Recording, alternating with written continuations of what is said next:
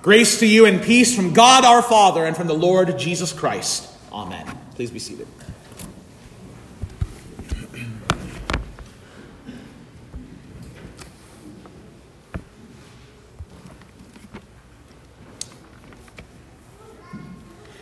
The Word of God from today's epistle from Revelation 21. We continue our look through the book of Revelation during this Easter season. I read to you the following words. And he who is seated on the throne said, Behold, I am making all things new. Also, he said, Write this down, for these words are trustworthy and true. He said to me, It is done. I'm the Alpha and the Omega, the beginning and the end. To the thirsty, I will give from the spring of the water of life without payment. The one who conquers will have this heritage, and I will be his God, and he will be my son. This is God's word.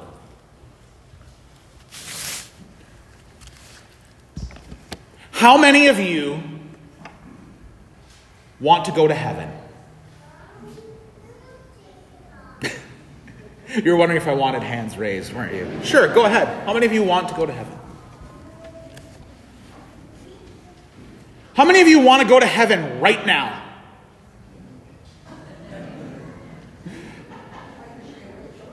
It's a little bit more hesitation, isn't it?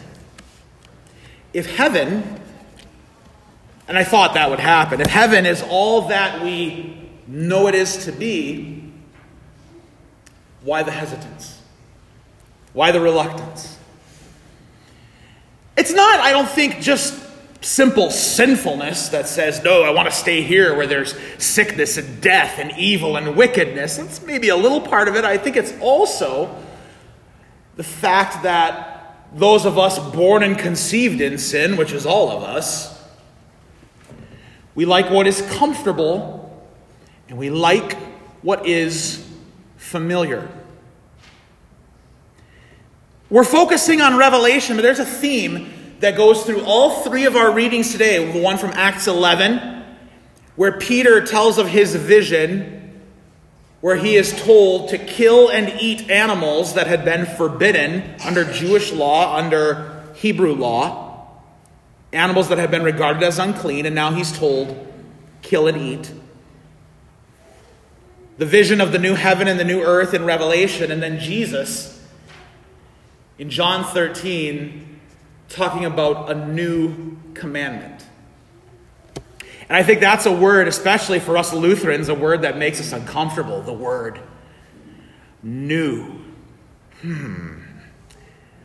We often like what's old. We like what's comfortable. We like what we know. We like what is familiar.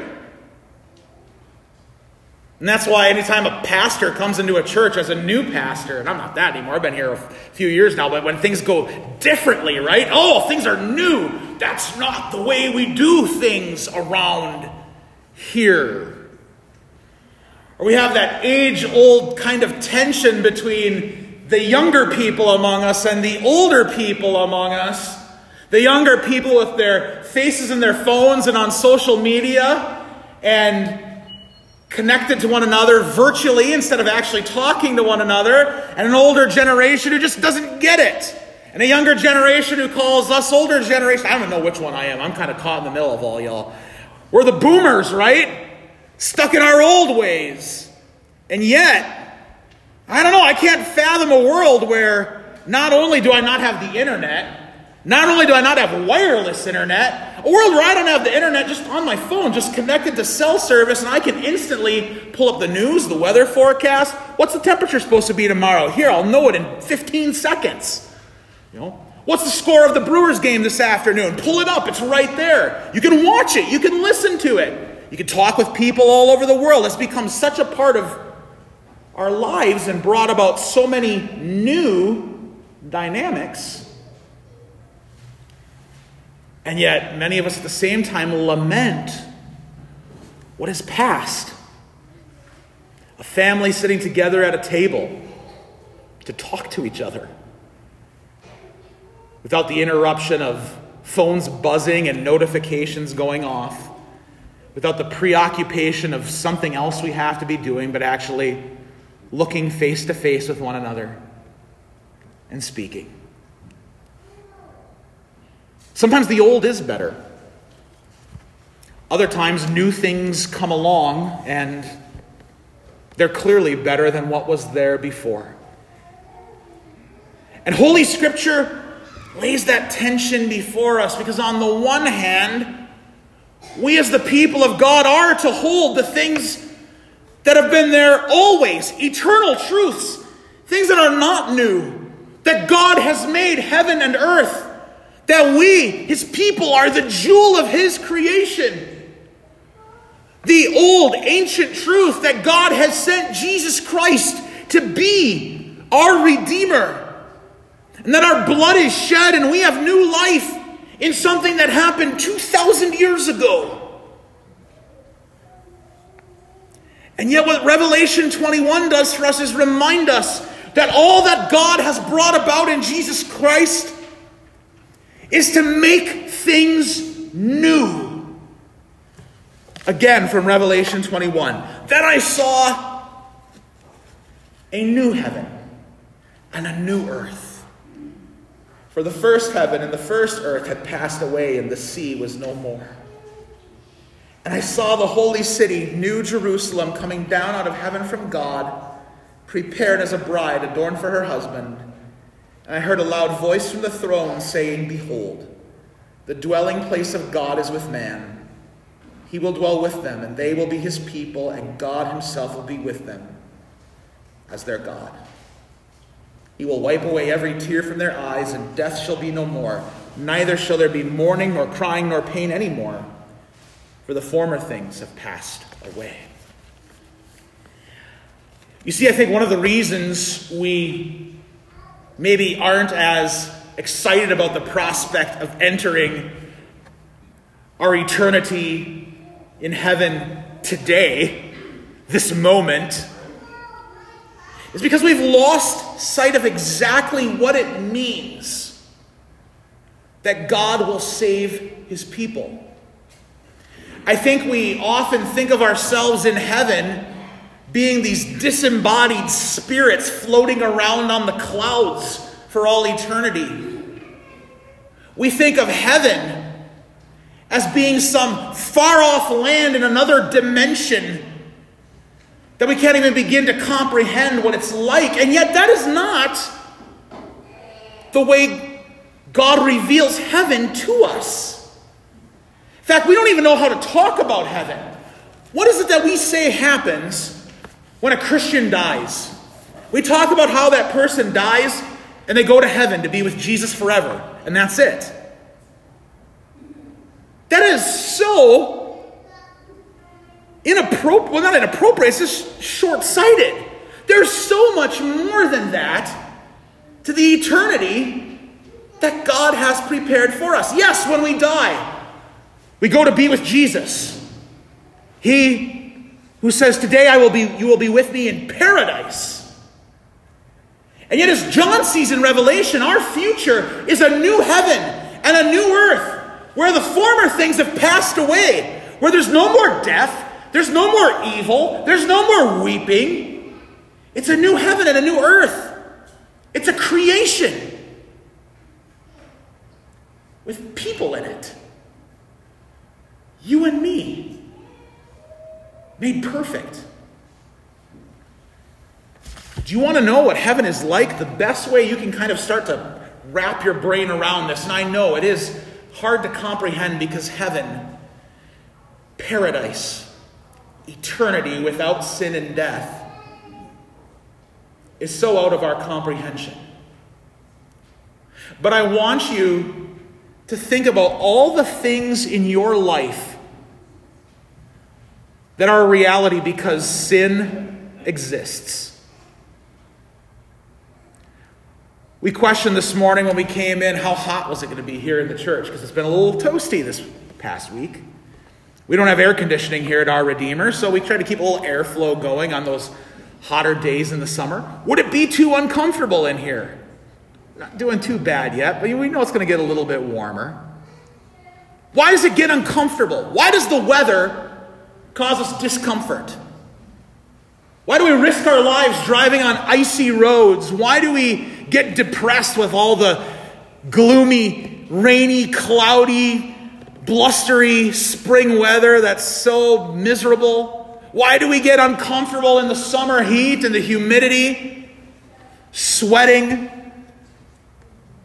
It's because of a sinful, fallen world. Why is it that we have to go to jobs and make money and figure out how to put food on our tables and buy clothes for our families and put a roof over our heads? It's all because we live in a sinful world. Why is it that we hear things on the news or have things come across our Facebook feed or social media accounts that cause us anxiety or stress or frustration or anger? It's because the world is broken. It's because there's sin and death and evil. When it comes to our salvation, the new is supremely better than the old. And that is what Jesus reveals to us a new creation, a new heaven and a new earth where the former things have passed away.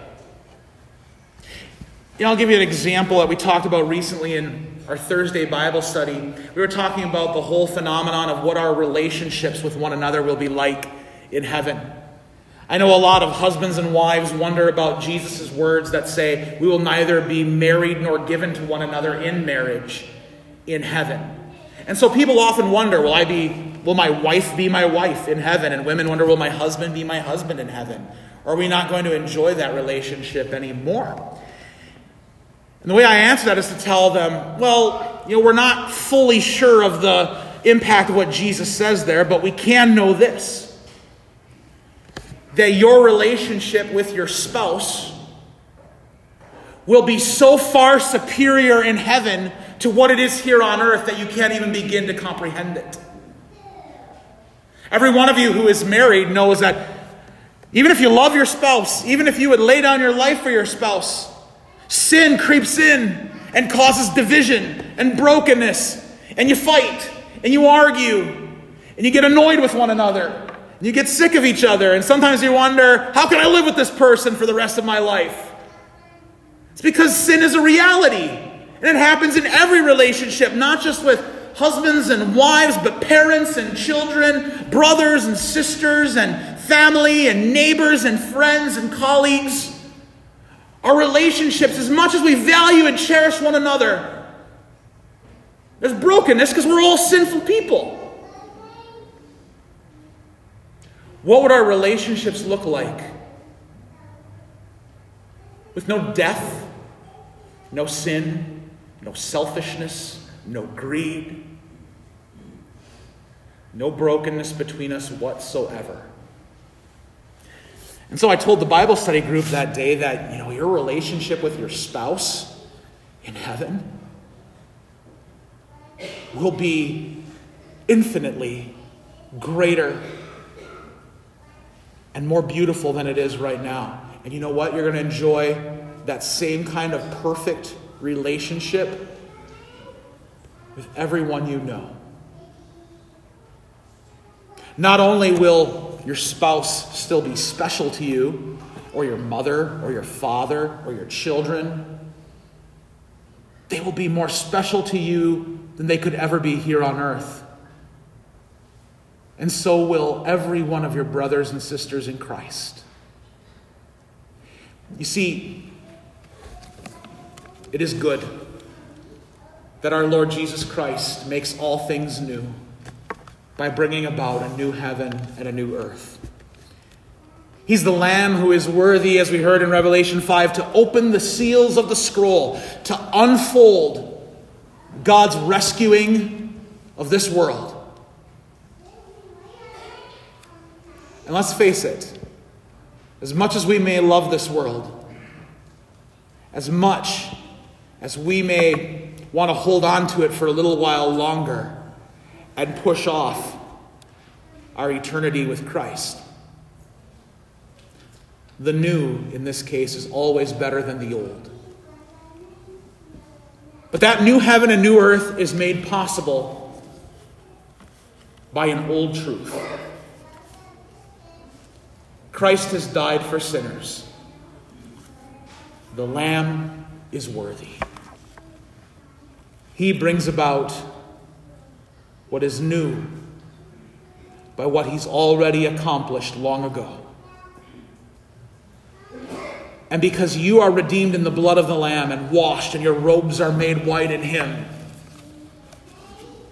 a new creation awaits you. Better than the old. Thanks be to God. Amen. The peace of God, which passes all understanding, keep your hearts and minds in Christ Jesus. Amen.